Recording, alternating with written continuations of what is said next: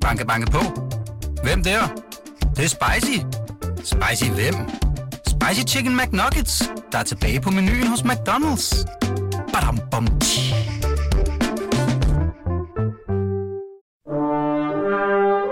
Du lytter til Radio 24-7. Den originale taleradio. Velkommen til Hitlers Æseløer med Jarl Kortua.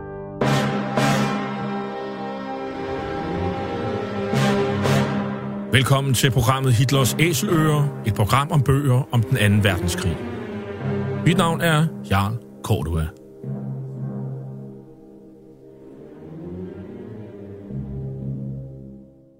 Den anden verdenskrig blev indledt den 1. september 1939 med den nazistiske Tysklands overfald på Polen. Der var tale om en racistisk erobringskrig, der kostede mellem 55 og 70 millioner mennesker livet, og hvor nazisterne systematisk myrdede jøder, romager, slaviske befolkningsgrupper, politiske modstandere og alle andre, der ikke passede ind i deres forestillinger om et ensartet folkefællesskab.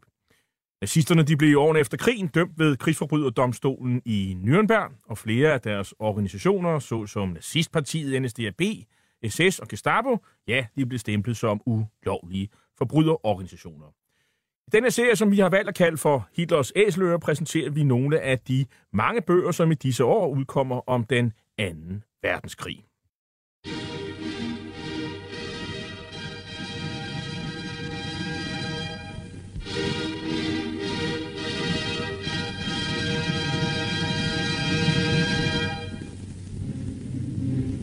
Der Führer mit dem Reichsminister für Bewaffnung und Munition als Speer bei der Besichtigung neuer Waffen. Vorn Professor Porsche, der Konstrukteur des neuen Panzers.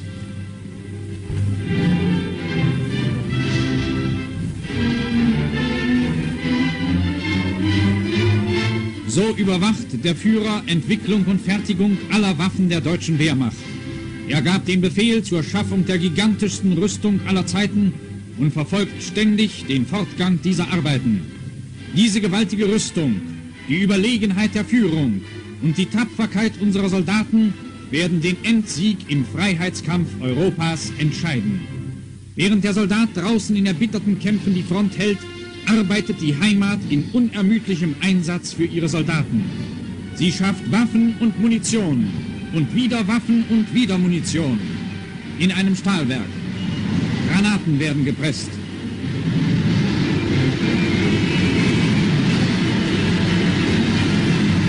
Die Rohlinge werden gezogen und auf Feinmaß gebracht. Vi har indledt udsendelsen med en udgave af den tyske ugerevy nummer 612 fra den 27. maj 1942, hvor Tysklands fører Adolf Hitler er på besøg på en fabrik i den tyske rustningsindustri. Og som vi hører på lydsporet af Wochenschau, så er Hitler sammen med rustningsminister Albert Speer og professor Porsche. Ja, det er nemlig ham, den østriske sportsvogns- og kampvognskonstruktør, og de er ude at kigge på den nye pansring til formentlig tigerkampvognen. For dette højteknologiske isenkram er vigtigt i den Europas frihedskamp, som nazisterne mener, at de er i gang med at føre. Og vi hører også om, hvordan man producerer granater på samlebånd.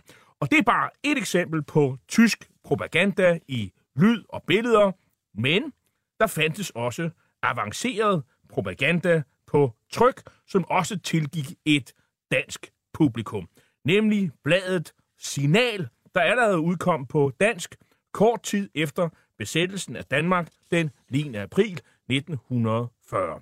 Og i efteråret 2017, ja, der udkom så øh, bogen Signal, et nazistisk propagandablad i Danmark 1940-45 på forlaget Turbine. Og jeg er så heldig at have forfatteren til bogen i studiet, og det er dig, Mona Jensen. Du er historiker og til dagligt tilknyttet historisk samling på Sydvestjyske Museer. Velkommen til programmet. Tak. Allerførst, Mona, hvorfor har du skrevet den her bog? Ja. Signal var jo ikke et hvilket som helst blad. Det var jo faktisk det tredje riges største og dyreste bladprojekt. Og det var heller ikke et hvilket som helst tysk propagandablad. Propagandaen i Signal var målrettet udlandet. Det udkom ikke inden for det tyske rige. Og jeg synes, det har været interessant at undersøge, hvordan den her udlandspropaganda tog sig ud, hvordan den blev påvirket af krigens gang, og hvordan øh, propagandaen i det hele taget øh, så ud, og hvordan den forholdt sig til virkeligheden, altså til historiske fakta. Det er det, jeg har prøvet at undersøge i min bog. På, på forsiden, der har jo valgt et billede af Adolf, Adolf Hitler. Øh, det er sådan et, øh, et, et sådan kitschet, tror jeg, portrætmaleri. Øh, hvor, hvorfor, hvorfor, hvorfor skulle, skulle Hitler på forsiden? Øh, da jeg valgte billedet, havde jeg ikke set øh, det her maleri før, og jeg tænkte, det kunne være et, et godt blikfang. Og samtidig ville jeg gerne øh, med forsiden signalere, hvad det her blad egentlig handlede om. At det altså var et øh, nazistisk blad. For selvom man fra udgivernes side ikke øh, intenderede at gøre læserne til nazister, så blev øh, nazismen altså eksponeret i bladet i stor stil, og førermyten øh, blev også præsenteret. Altså Hitler blev fremstillet som en, en frelser, som havde øh, udtænkt de her store idéer om det nye Europa, der skulle komme, og som læserne kunne blive en del af. Vi har lidt været lidt ind på dem. hvad er, hvad er signal for et, et blad? Altså, var der sådan en, en redaktionel linje? Kan man sige noget om det? Altså, det er vigtigt, øh, at det ikke var Goebbels og hans propagandaministerium, som udgav bladet. Det var Værnemagtens overkommandos propagandaafdeling, hvor ideen til bladet opstod i en lille gruppe af efterretningsfolk og reklamefolk og psykologer i efteråret 1939. Der udkom allerede øh, tysksproget propaganda i udlandet, men man vidste, at den ikke øh, var særlig virksom. Man vidste, at øh, de ikke krigsførende landes øh, befolkninger foretrak britiske og, og franske publikationer. Så man ønskede altså at modgå den her fjendtlige propaganda. I taler om en, øh, en, en, øh, en, en redaktionel lille, som hedder unaufdringelig, øh, en, en diskret form. Og det vil sige, øh, hvordan giver det så til udtryk? Ja, øh, de tilstræbte at være diskrete, netop fordi læserskaren var så bred. Det var jo alle besatte, neutrale og tysk allierede landes befolkninger, der skulle kunne læse det her blad. Og man skulle jo ikke støde nogen af de her befolkningsgrupper. Det henvendte sig til folk i alle aldre og fra alle samfundslag, så derfor skulle det være sådan et meget bredt blad. Og for eksempel er der ikke, som jeg, i anden tysk propaganda, antisemitiske karikaturtegninger af, af jøder og den slags, men antisemitismen kom, kom frem på, på andre måder. Så det vil sige, det, så, og det er blad, man måske man kunne sammenligne det med, det er for eksempel Der Styrmer, som var sådan et, et decideret antisemitisk, groft øh, blad. Ja, Og, ja. og, det, og det er det her slet, slet ikke. Der er ingen sammenligning, nej. Godt. Øhm, hvem, hvem er det, der ud, du udgiver? Du siger, det er Oberkommando der Wehrmachts propagandaafdeling, øh, og det, er som- det er et forlag, der hedder Deutscher Verlag. Øh, og og hvor, øh, hvor er de øh, placeret henne? Altså, Deutscher Verlag var fortsættelsen af det jødisk ejede Ulstein Verlag, som var blevet ariseret og overtaget af nazistpartiet. Så det var, de udgav øh, masser af propaganda og andre blade i, i Tyskland. Hvor længe udkommer Signal? Det udkom fra, i, i den tyske udgave fra 15. april 1940 til marts 1945. Hvor udkommer det hen? Det udkommer i besatte og i neutrale og i tysk allierede lande. Det blev oversat til i alt 25 sprog i løbet af perioden. Det var ikke sådan, at, at de her 25 sprogudgaver udkom i hele perioden. For eksempel i USA udkom det jo i sagens natur kun indtil USA trådte ind i, i krigen. Så det var altså også et, et blad, der udkom i neutrale lande i virkeligheden. Ja, det var det. Øhm, hvis man kigger på, på, på, på bladet, og der er jo mange forsider, øh, som er genoptrykt i, i den her fine publikation, øhm, og det er, der kan man sådan godt se, hvor inspiration måske kommer fra. Det ligner umiddelbart, øh, det er allerede på det her tidspunkt meget populære amerikanske ugemagasin, der hedder Life. Ja. Altså øh, lækre øh, foto, øh, flerfarvede fotoopstillinger, mange unge, smukke kvinder, mange smukke øh, mænd, Øh, meget action i billederne, altså det skal være lækkert øh, at gå til. Og det kan godt være, at folk bliver stødt nu over at sige, at man kan, er, er der noget, der er lækkert ved nazismen? Øh, det er, det ved vi i dag, det var der i hvert fald ikke. Men på det her tidspunkt, så gjorde man, hvad, man kunne for at gøre nazismen lækker. Det gjorde man. Det var nazismens pæne facade, der blev, der blev vist, i, og især på forsiden. Og til forskel fra live, så viste signal ikke bare damer på forsiden. Der var masser af dem inde i bladet, men på forsiden var der typisk øh, militære motiver. Der var også kvinder, men så var det kvinder, der arbejdede i rustningsindustrien. Men det er jo rigtigt at sige, at øh, formålet, formålet med det her blad, det er, at man skal legitimere øh, det, Tyskland har gang i på det her tidspunkt, nemlig Tysklands krig. Og hvad, og hvad er det for et budskab, sådan grundlæggende, øh, man øh, forsøger at trænge igennem med? Altså det helt overordnede propagandistiske formål, det var at legitimere Tysklands førende rolle i det her nye Europa, der skulle opstå, når tyskerne havde vundet krigen. Og det gjorde man jo ved at demonstrere Tysklands overlegenhed på alle mulige felter.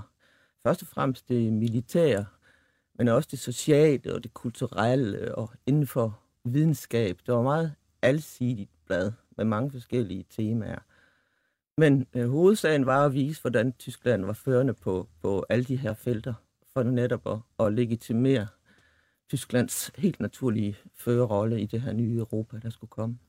Ved man noget som helst om, hvem der gik hen og, og, og købte det her blad? Hvad, hvad kostede det i Danmark for øvrigt? Det kostede 50 øre.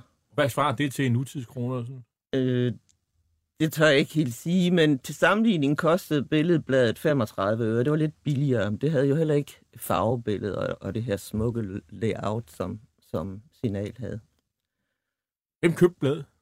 Man ved ikke, hvem der købte bladet, øh, desværre. Altså, man ved ikke, om det overvejende var danske nazister eller hjemmetyskere, for eksempel. Men de i hvert fald i perioder høje oplagstal tyder på, at øh, læserkredsen har været øh, noget bredere. Hvad er, det for, hvad er det for oplag, vi taler om her? Det første nummer, der udkom i Danmark øh, den 1. maj 1940, var på 20.000 eksemplarer.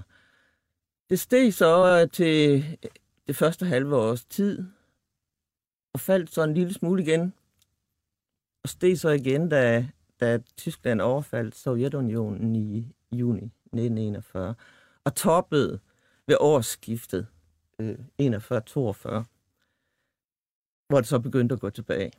Kan, kan man sige noget om, at det er sådan, øh, hvordan det går på slagmarkerne? Der, jo mere succes Tyskland har, jo, jo større interesse er der for at købe det her blad, og når det så begynder at gå skidt, jamen så daler det langsomt. Er, kan, er, er, der, er der den sammenhæng? Det kan man godt formode.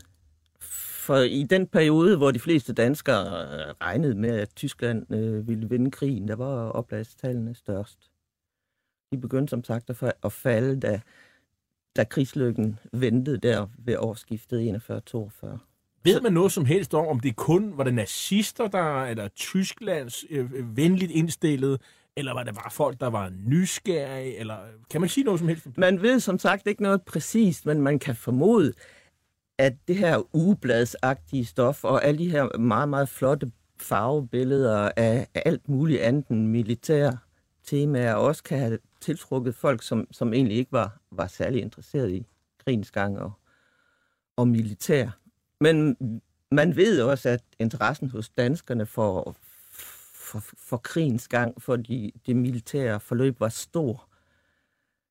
Og det indeholder jo autentiske fotos fra, fra fronten. Det kan godt være, at de er manipuleret, men de er i hvert fald optaget på stedet. Så det tror jeg også har tiltrukket rigtig mange uden at man nødvendigvis var nazist. Og så, og hvis ikke de har nogle fotos, så har de nogle akvarelmalere, der kan, kan gå i gang, eller nogle tegnere, der, kan, der skal lave nogle, hvad skal man sige, meget dramatiske billeder fra, fra fronterne og så videre. Lige præcis. I det, I det hele taget, så er det jo et, et, et flot visuelt værk, øh, man kigger i, altså både bogen her, men, men den, den, den består jo af, af, af billeder fra de her mange forskellige kopier, udgaver af, af, af signal, og det er jo det hele taget forførende, når man, når man, man kigger på det. Og det er vel i virkeligheden pointen i sig selv. Det skal være virkelig lidt forførende, dragende ja, på den måde. Bestemt. Øh, layoutet var, var hypermoderne i, forhold til, til tiden. Og jeg kan selv i dag blive fascineret af nogle af, af farvebillederne, som virkelig er, der nærmer sig fotokunst. Det er virkelig flot, også i dag. Så man brugte utrolige summer på at udgive det, det her blad, som, som fra starten var en underskudsforretning. Men underskuddet blev så dækket af, af overkommando. Kan man sige, at de fik noget succes med det? Eller kan, kan, er det svært? Øh, øh, løste bladet øh, skal man sige, propagandaformålet? Det kan man jo desværre ikke øh, sige noget om. Der er ikke lavet nogen undersøgelser, hvor man har spurgt folk, hvordan blev du nu påvirket af det her blad. Og selvom man fandt nogen i dag, som havde læst det, så ville de sandsynligvis ikke, ikke vedgå, at de har syntes, det var et fantastisk blad.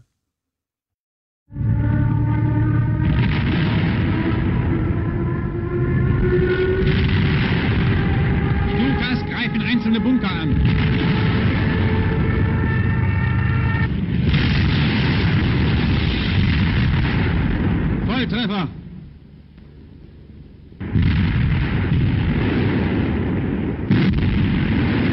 Und immer wieder hageln die Granaten unserer schweren Artillerie auf den Feind. Vor uns der Rhein.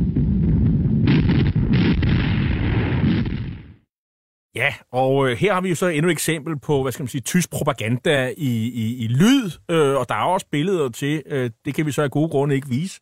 Men øh, i dag taler vi jo om sådan det, det, det tryk, trykpropagandaen, men der er jo selvfølgelig øh, nogle øh, ligheder, rigtig mange ligheder, der er også nogle forskelle. Men vi hørte her nu endnu en bid af tysk øh, ugerevy, og det er jo så henvendt til et tysk publikum, skal vi jo lige hilse at sige, hvor det her propagandablad er jo et, ja, et publikum uden for Tyskland. Men øh, biden fra Tysk Urevy er fra sommer 1940 i forbindelse med Tysklands særdeles vellykkede feltog mod Frankrig, og man får jo indtryk af, at de her øh, tyske våben, de er bare øh, de allieredes øh, overlegne. Øh, de rammer stort set alt. Øhm, de her tyske fly og, og, og, og kanoner. Og det er jo også i høj grad det, det samme billede, som man, man får i, i bladet Signal øh, på, på det her tidspunkt, 1940-41, Mona Jensen. Det er rigtigt. Især feltoget øh, mod Frankrig, der viser bladet en, en uset øh, sejrssikkerhed. Ja, det, det er meget triumferende. Til forskel fra beskrivelsen af, af overfaldet på Danmark og Norge, der er man sådan øh, øh, dæmpet, selvom man, det hedder, at feltoget tog kun 10 timer. Så er man ikke sådan triumferende og sejrssikker. Og det ændrer sig markant, da man beskriver feltoget mod, mod Belgien og Frankrig. Det samme gælder for feltoget mod Balkan øh, i foråret 41, hvor alting går hurtigt, og modstanden er hurtigt brudt. Og det er jo heller ikke løgn. Propaganda er jo ikke det samme som løgn, kan man sige. Hvad er Men- forskellen? Propaganda, det der gør det til propaganda, er, at man kun fortæller noget af sandheden. Og det er noget af det, jeg prøver at afdække i, i min bog. For eksempel fortæller man naturligvis ikke om de krigsforbrydelser, som både værnemagten og SS-enheder begik i Belgien og Frankrig og i Grækenland. I Frankrig og Belgien myrdede man et stort antal civile, som man mistænkte for at være partisaner. Og man henrettede et stort antal krigsfanger, ikke mindst øh, franske kolonisoldater, som jo var racemæssigt urene. Det er sådan noget, jeg prøver at gøre opmærksom på i min bog. Det er en, et kommente- kommenteret værk, kan man sige, så det vil sige, propagandaen får ikke lov at blive stående. Øh, og det, det er jo sådan, vi behandler, hvad skal man sige, øh, en- nazismens propaganda, det er, at de skal være kommenteret. Og det øh, bliver den her, øh, de her, det bliver signal også i, i din bog, Mona Jensen. Men øh, mange af de her forsider, som jo er, virker dragende, specielt på hvad man sige, øh, mænd i alle aldre, det er jo det her med, øh, at man har en flot tigerkampvogn på forsiden, og der er en, øh, en Messerschmitt BF 109, og altså alt det her, øh, alle os, der er sådan teknikbegejstrede, øh, der er også kvinder, der er teknikbegejstrede, men jeg har indtryk af, at mænd er lidt i flertal. Altså, det er, jo, det er jo det, der er dragen, det er det, man spiller på i høj grad. Det gør man. Men det er jo også for at understrege Tysklands øh, våbenproduktionsmæssige overlegenhed overfor for eksempel øh, USA, selv, selvom den ikke var det sted. USA var langt foran Tyskland, når, når det gælder produktion af, af fly og kampvogne og den slags. Men man spiller meget på på øh, rustningsindustriens fremgang, ikke mindst efter at Albert Speer er blevet rustningsminister, hvor han jo virkelig også øh, formåede at, at fremme og øge produktionen og effektivisere produktionen, blandt andet ved hjælp af KZ-fanger, arbejdskraft. Der er jo især mange øh, annoncer i, i, i, øh, i Signal, og, øh, og det er jo ikke sådan noget med, det er sådan noget, købe øh, nogle cigaretter eller købe et eller andet. Det, det er jo lidt sjove annoncer, fordi det er sådan nogle fra, øh, annoncer fra tyske øh, industrivirksomheder. Øh, det er for eksempel øh, Mauser og, øh, og Messerschmidt i Augsburg. Øh, altså det er jo ikke sådan, at man, ah, men jeg kunne godt tænke mig min egen øh, flyvemaskine eller, eller kontormaskine øh, øh, maskine, eller et eller andet. Altså det, det er sådan øh, det, er sådan, det er sådan et business til business, eller måske øh, øh, øh, de, de handler med nogle ting, som måske en nation køber. Det er ikke sådan, at den enkelte forbruger, der siger, ah, at det er ikke en flot annonce fra Maus og sådan noget, det er noget, jeg kunne bruge. Altså, øh, hvorfor er der sådan nogle annoncer fra tyske industrivirksomheder i sådan et, et, et løssalgsblad? Annoncerne indgik jo en, som en vigtig del af, af selve propagandaen. Øh, som du siger, kunne man jo ikke købe tankvogne eller, eller fly øh, fra Messerschmitt eller Mauser i, i, i Danmark. Så de indgik i, øh, i øh, propagandaen i stigende grad. Der var faktisk også tandpasta-reklamer og den slags. Men især øh, fra, fra 44, der hedder det sig, at, at i alle annoncer skal den her øh, propaganda for det nye Europa indgå i alle annoncer.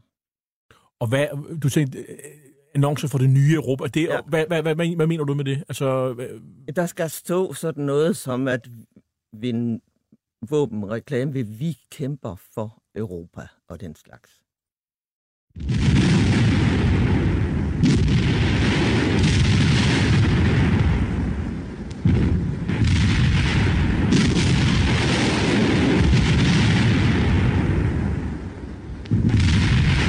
Leuchtkugeln. Die Spitze unserer Stoßtrupps ist bereits in die Vorstädte eingedrungen und gibt Leuchtsignal.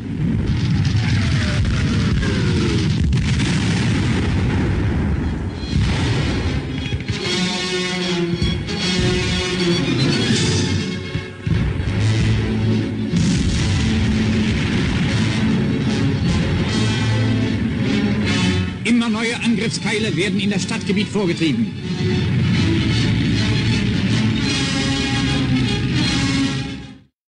Ja, her hører vi igen den tyske urevy med propagandistisk krigsreportage fra slaget om Stalingrad i slutningen af 1942. Og, øh, og der bliver skudt med, med, med lyskaster, og der skal oplyse slagmarken og andre ting. Og man får jo indtryk af, at øh, det går jo både over stok og sten med hensyn til at indtage byen. Øhm, og det er jo også den øh, skal man sige, fortælling, der i hvert fald på det her tidspunkt indgår også i signal. Det, det kører planmæssigt fremad. Men øh, set over tid, hvad er det for en fortælling øh, om krigen, der sådan gengives i, i signal, Mone Jensen? Ja, den her sejrsikre, triumferende retorik, som jeg omtalte før i forbindelse med de tre første øh, felttog, den fortsætter selvfølgelig, da man har angrebet Sovjetunionen i juni 41. Så sker der en markant ændring ved årsskiftet 41-42, hvor værnemagten går i stå for en Moskva, og de, den røde her sætter ind med, med det første rigtige modangreb.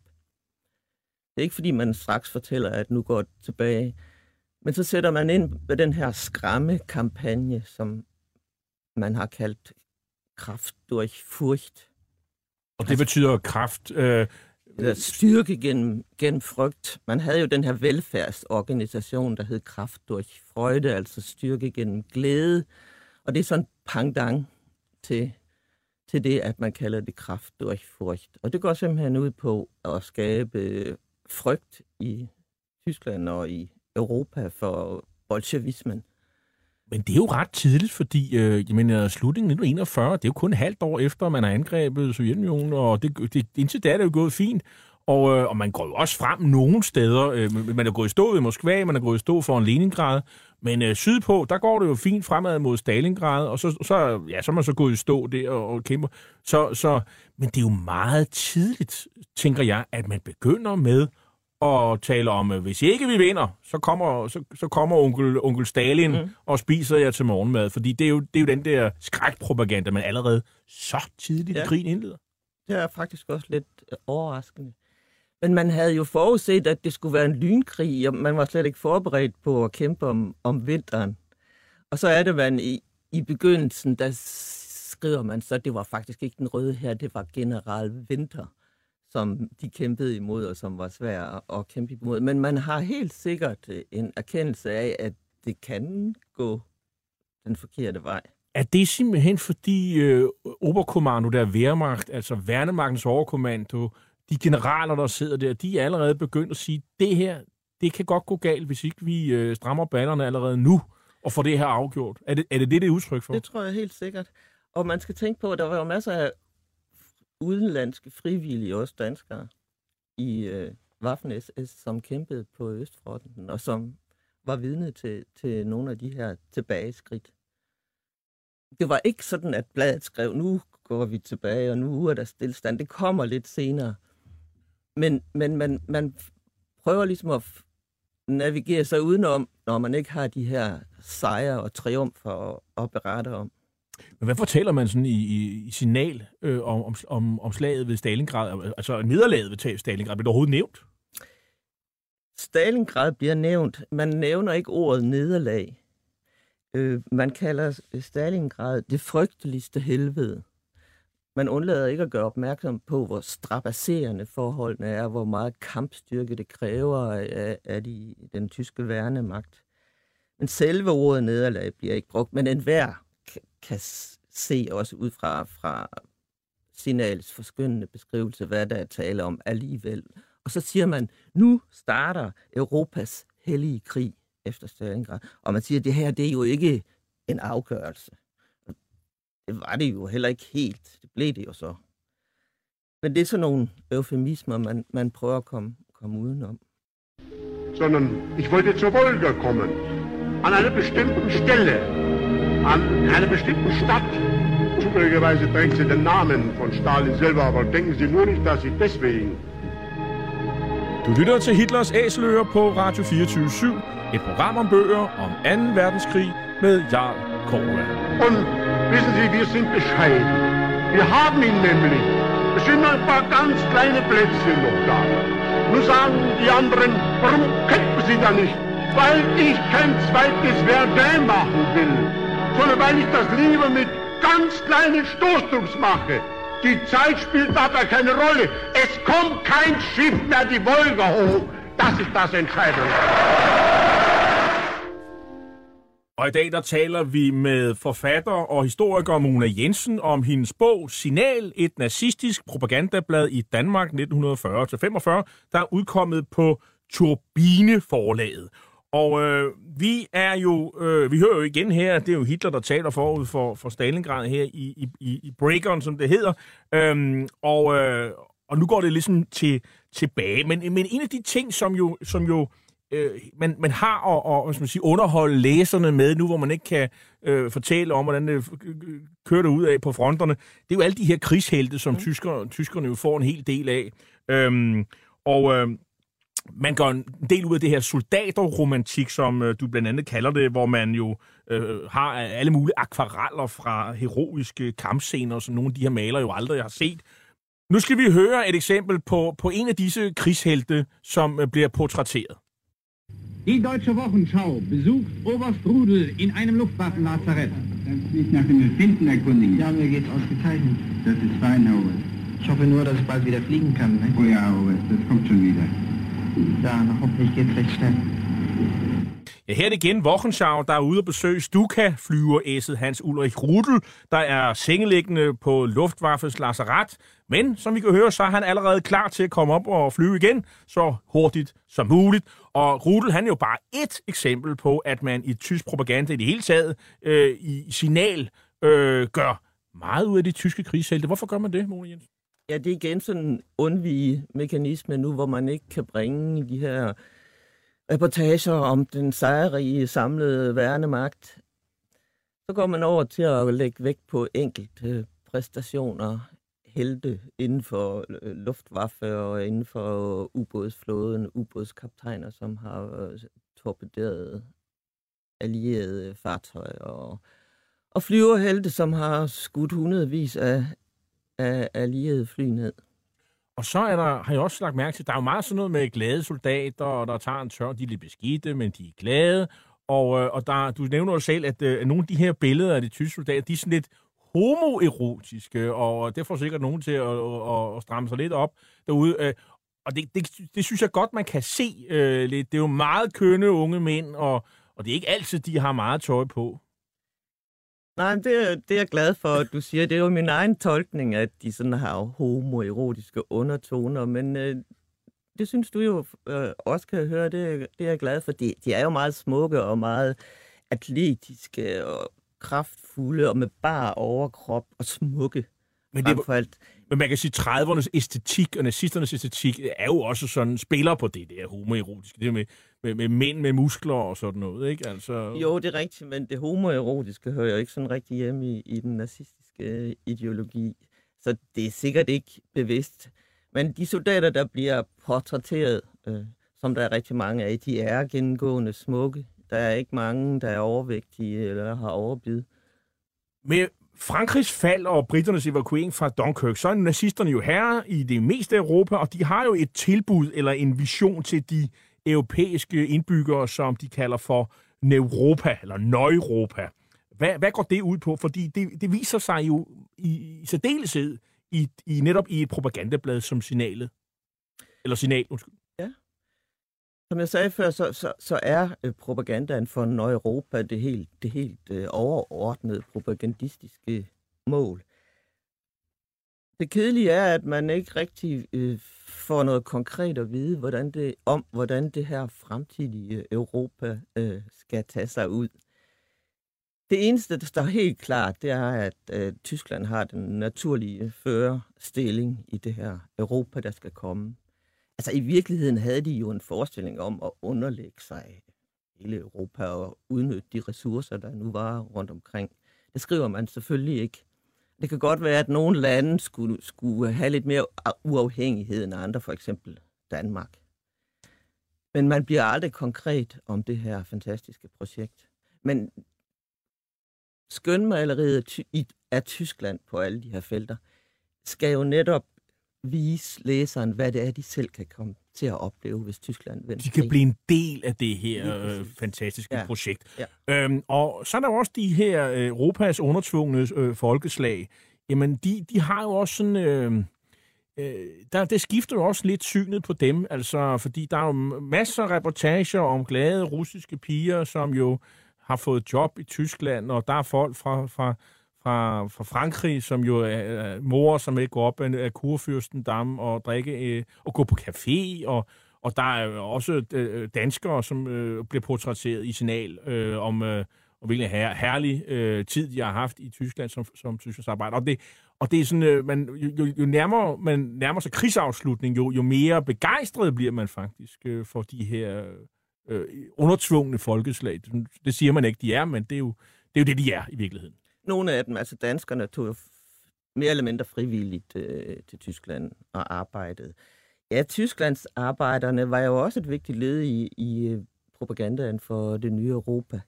Altså, de var jo kommet til Tyskland for at opleve Tyskland og for at dygtiggøre sig og bruge øh, deres faglige evner, når de efter krigen, når de nu kom hjem til deres øh, fædreland igen. Og de, og de havde en, en herlig tid. Det ser ud som om, de har, de har fri hele tiden og står på ski. Og, og de bor i, i lejre, som, som ligner ferielejre og så videre. Og det er selvfølgelig et fuldstændig fordrejet billede af, hvordan forholdene var for, for Tysklands arbejdere. Og forplejningen er top. Man kan faktisk spare op, og tage, så man har det til at komme måske hjem igen og sådan noget. Der er alle muligheder. Ja, og der, der står også, at der er tillidsmænd rundt omkring, som varetager deres interesser, og det, det er selvfølgelig, det fandtes slet ikke.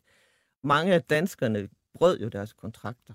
Flere tusind tog hjem før tiden, fordi de var skuffede over de arbejdsforhold, de blev budt, og leveforholdene i det hele taget. Og i øvrigt var danskerne ikke så populære, fordi de var vanskelige.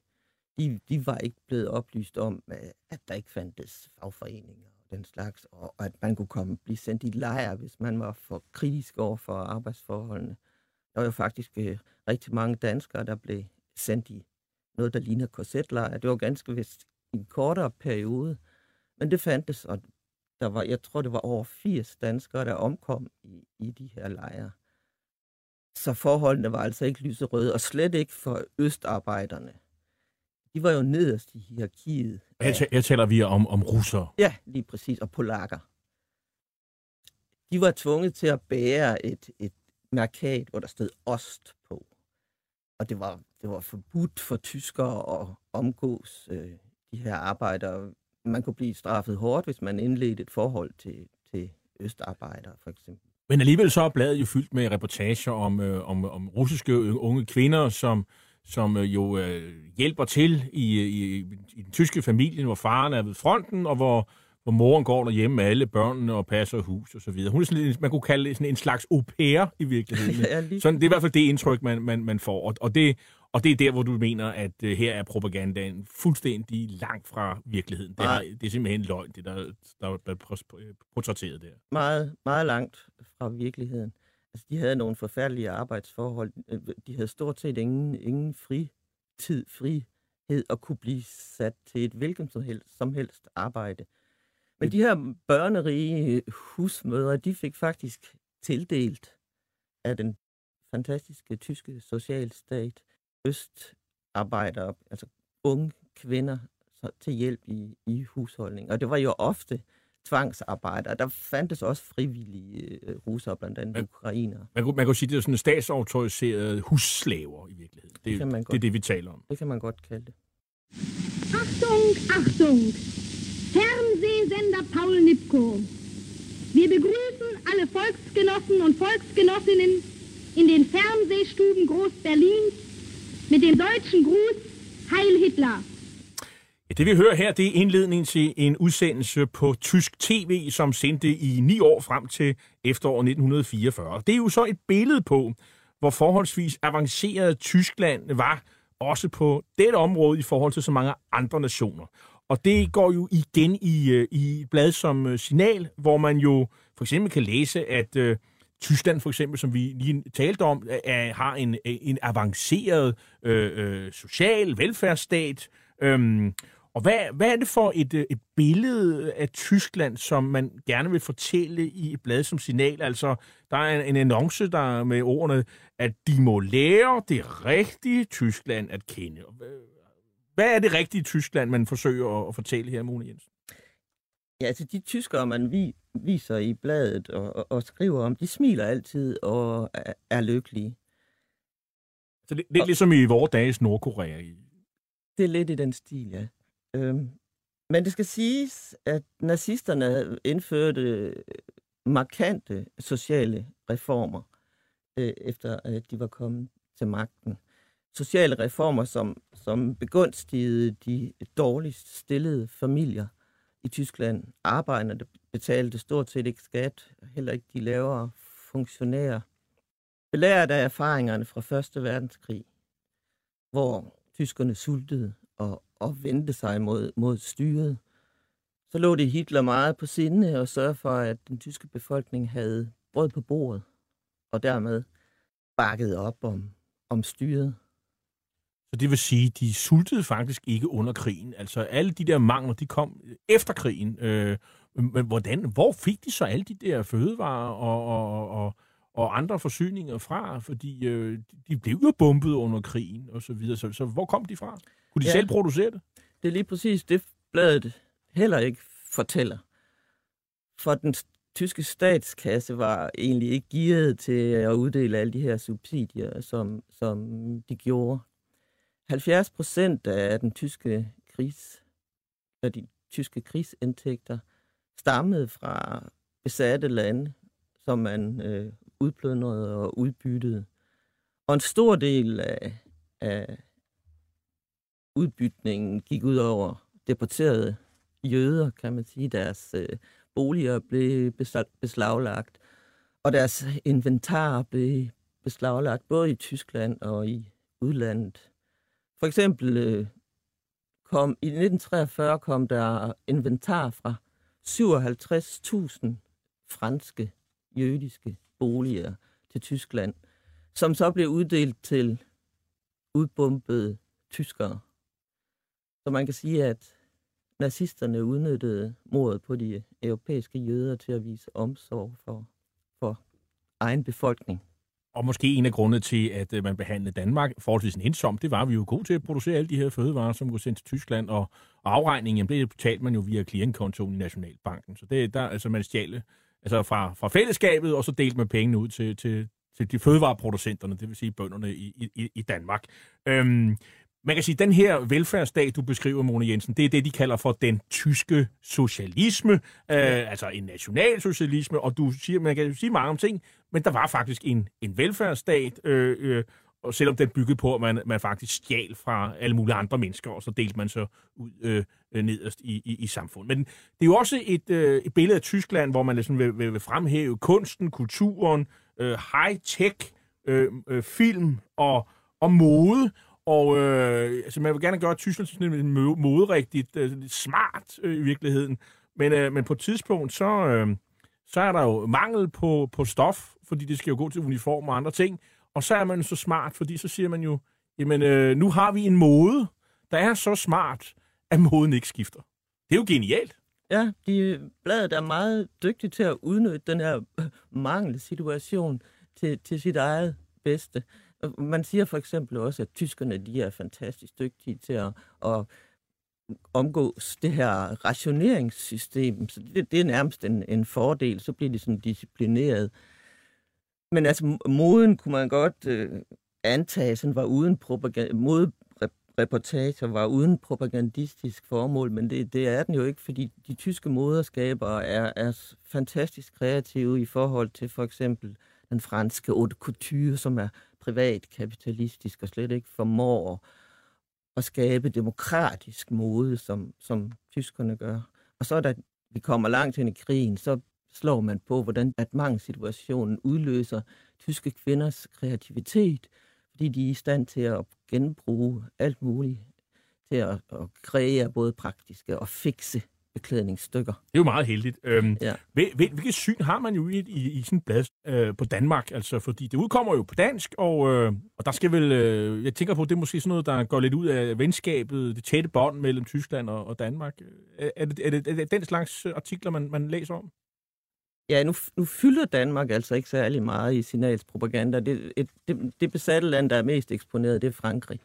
Men når man skriver om Danmark, så betoner man jo, hvordan Danmark er et mønstereksempel på, øh, hvor godt det er at være besat af tyskerne. Man har fjernet arbejdsløsheden, og det danske landbrug øh, er jo gået ind i den tyske kontinental økonomi. Og det, det er jo ikke løgn, det øh, passer. Men så skriver man, lægger man også vægt på normaliteten i Danmark, selvom man er besat. For eksempel viste man i det allerførste blad Christian 10. til hest i København, og glade danske piger omgivet af, af tyske soldater. Og på den måde understregede man de vel, venskabelige forhold.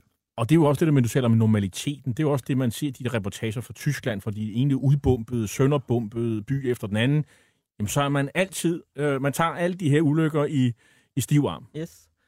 Og smiler midt i, midt i ødelagt hjem det er rigtigt. Og man er, man er klar til, til næste omgang, fordi øh, man er tror på den, øh, på, den, på den sikre sejr, og der er, det, og det, der er glade smil, selvom man er helt gaden totalt udbumpet, og man ikke har... Øh, øh, og, og så sørger den nationalsocialistiske velfærdstjeneste, eller hvem der nu kommer, med, at man får friske forsyninger igen, så man kan bage brød. Og der, det, er sådan, det er sådan, det kører. Lige præcis.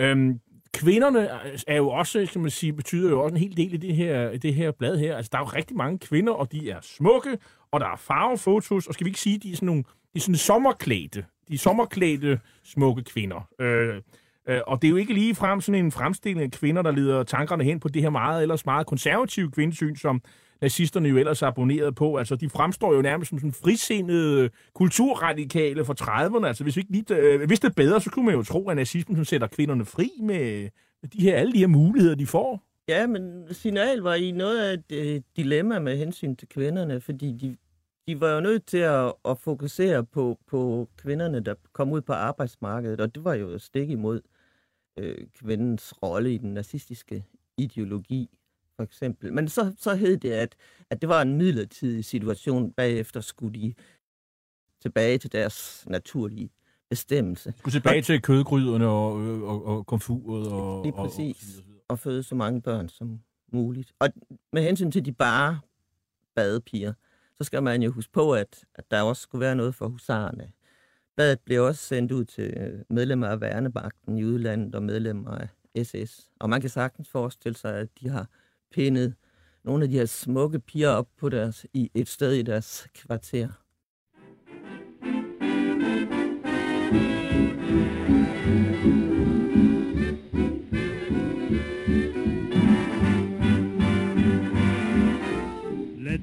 Go bombing. Oh, let's go bombing. Like United Nations airmen do. In the night when peaceful citizens are sleeping. Far from any AA gunfire we are keeping. Let's go shelling where they're dwelling. Let's shell churches, women, children too. Let us go to it, let's do it, let's bomb neutrals too. Let's go bombing, it's becoming quite the thing to do. Ja, vi hører her Goebbels jazzband Charlie and His Orchestra med Let's Go Bombing, som med tysk accent øh, indspiller en række swinghits, som øh, til lejligheden ny tekst synger om alle de forbrydelser, de mener, at de allierede begår, blandt andet ved at bombe tyske og europæiske byer. Bandet de optrådte jo kun i de udsendelser, øh, der blev sendt til de allierede tropper, men øh, det giver jo meget godt indtryk af øh, det, det meget negativt syn på de allierede, som man jo også kunne genfinde i et blad som Signal, Mone Jensen. Ja, altså værst gik øh, skrækpropagandaen, kan man sige, eller nedgøringen ud over de sovjetiske tropper, men også de amerikanske øh, og de britiske. Når, når det drejer sig om, om de amerikanske soldater blev fremstillet i signal som forbryder typer, der var fuldstændig uvidende øh, om samfundsmæssige ting. Blandt andet troede de, at Rommel var en britisk general og den slags. Meget nedladende. Og i det hele taget om USA fokuserer man på det moralske fordærv med jitterbug og, og jazzmusik. Jitterbug, det er den dans, der var. Ja. Og, så, og så var der også de her, øh, man, man mente jo, der var nogen, man kaldte for victory girls, som sådan nogle... Øh, som de halvprostituerede. Øh, ja, øh, hvad, hvad, hvad, var, hvad, hvad var ideen med den der? Øh, var det et tankespind, eller eksisterede de her Victory Girls, som de blev fremstillet i signal? Det ved jeg faktisk ikke. Nej. Men det blev fremstillet som om unge piger, ja... Kastede sig i grams øh, ja. for, for, for de Helt, amerikanske ja. soldater. Lige præcis. Samtidig viste de jo billeder af unge danske piger, der står og flirter med med værnemagtssoldater, så det er sådan lidt dobbeltmoralsk. Og både øh, øh, Churchill og, og så den amer, amerikanske præsident Roosevelt, de bliver sådan betragtet, de, de bliver sådan, øh, billederne, de, de, de, der fremstår det som idiot og, og, og, og fjolser i det, i, i det hele taget. Ja. Germany calling, Germany calling, Germany calling. One would describe as the height of cynicism the message sent by the First Lord of the Admiralty to the captain of the British destroyer Cossack, congratulating him on his gallant rescue efforts. Only a person of Mr. Churchill's mentality could congratulate anybody, first on shooting unarmed men, and secondly, on flagrantly violating Norwegian neutrality. Her hører vi så den britiske stemme i tysk propaganda, William Joyce, også kendt som Lord Haw udspy sin gale over Winston Churchill, fordi britterne i 1940 opbragte et tysk marinefartøj i norsk neutralt farvand. Men der fandtes jo faktisk også en øh, dansk stemme i, i Reichsrundfunk i, i Hamburg, nemlig en, en Holger Jespersen. Og ham lavede signalet, signal også en reportage om, øh, hvad, hvad, hvad var Jespersens job, og, og, og ved man noget om, øh, hvad det var for nogle reportager, han, han kom med, Mole Jensen? Formålet med den danske stemme var jo at modgå propaganda fra BBC. Og det jeg kender til er Jespersens øh, arbejde. Han bliver, re- der bliver reklameret for ham i Signal, hvor han interviewer en dansk sporvognskonduktør, kvindelig. Ellers hører vi ikke noget om, om, om hende. Men jeg ved, at han også har, har bragt et interview med von Schalburg kort før han døde fra Østfronten. Så det vil sige, at man har altså også sådan en, en, en, øh, en, en dansk Lord Hård, øh, øh, som så sender sig til, til Danmark. Øh, men, men det er jo ikke, det er ikke en, vi ved så meget om i virkeligheden. Jeg tror faktisk at ikke, at der var særlig mange mennesker, der lyttede til, til den danske stemme. Det har nok været overvejende øh, nazister og, og sympatisører.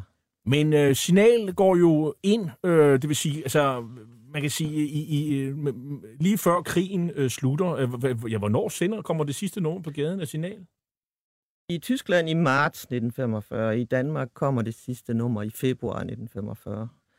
Og hvad, hvad, er det, hvad er reportagen jo sådan præget af til sidst? Fordi det er jo ikke, fordi der er sådan meget at, at, prale af her Nej. til sidst. Altså til sidst er det ligesom, de, de mister et hver greb i, i virkeligheden. I det aller sidste nummer er der reportager om øh, glade arbejdere i Tyskland, der fortæller om, hvor gode forhold de har. Og hvis man skulle have lavet en realistisk reportage på det her tidspunkt, så skulle det jo have været en stor frontberetning, fordi fronterne jo befandt sig på, på tysk jord. Så, så man, kommer man overhovedet med noget krigsreportage? Eller, eller jo, det, der er det, enkelte øh, reportager om den her folkestorm, for eksempel, som jo formår at holde øh, sovjetiske tanks tilbage. Men det, det er også igen øh, tegninger og akvareller. Og ellers så er det jo sådan noget absurd historie om, at, at kvinder, der nu skal på deres sidste øh, skitur, øh, inden Lige sæsonen er slut, og, ja. Og det er jo sådan et billede på, at nå, det, Ja. der, der, er ingen, der, skal, der er ikke ret mange tyske kvinder, der skal ud og stå på ski i lang tid øh, fremover, fordi nu, kommer, nu, nu, nu sker der noget øh, Ja, her. ja. Hvad, og så havde man vel også en, en forestilling om øh, sidst, øh, hvad der kom efter. Hvad, kan du sige kort om det? Hvad, hvad var det, der, der, der kom? Skrækken? Jo, men skrækken var at den øh, kaos og nihilisme, der ville opstå øh, rundt omkring i, i Europa. Og blandt andet har, har en reporter været i København og oplevet noget af det, som, som kan blive fremtiden, hvis Tyskland ikke vinder krigen. Han har været i København og oplevet, spisekortet er ganske vist stadig i orden, og der danses og så videre, men om natten så lyder der skud fra maskingevær, og terrorister laver røverier, og, og det her kaos, det, eskalerer og ender i store strækker og den slags. Og det er ligesom for at vise, hvordan fremtiden kan komme til at se ud. Tak til dig, Mona Jensen. Du er historiker og forfatter til bogen Signal, et nazistisk propagandablad i Danmark 1940-45. Bogen er udkommet på forlaget Turbine. Hitlers æsel er slut for i dag. I teknikken sad Jens Marot, og jeg hedder Jarl Cordova og er vært og tilretlægger af programmet. Du kan genhøre dette program og de andre programmer i serien som podcast via radio247.dk. Lad os slutte med et eksempel på nazipropaganda, som set fra vores dage i synsvinkel fremstår både absurd og komisk. Vi skal igen høre uh, Goebbels jazzbandet Charlie and His Orchestra med nummeret The Man with the Big Cigar. Og det er selvfølgelig med Winston Churchill, man er ude efter her, og hvor man gør sit aller yderste for at fremstille den britiske premierminister både som kommunist i forklædning og naturligvis som både Sovjetunionens og jødernes bedste ven. Tak for i dag. Who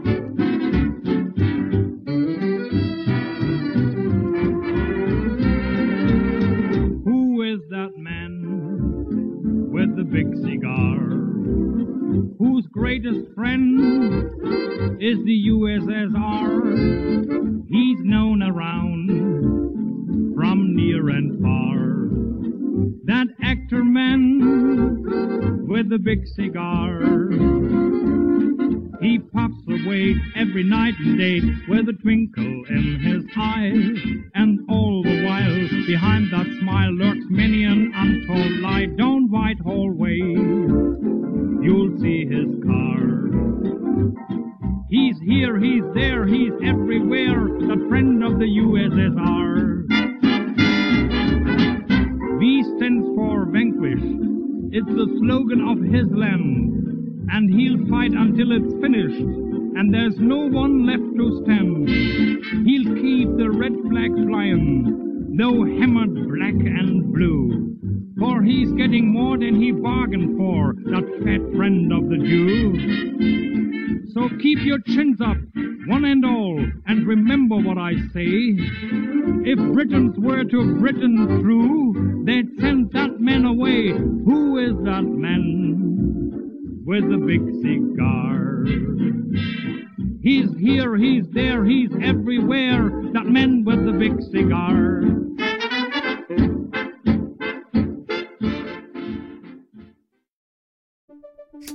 Banke, banke på. Hvem der? Det, det er spicy. Spicy hvem? Spicy Chicken McNuggets, der er tilbage på menuen hos McDonald's. Badum, bom, tji.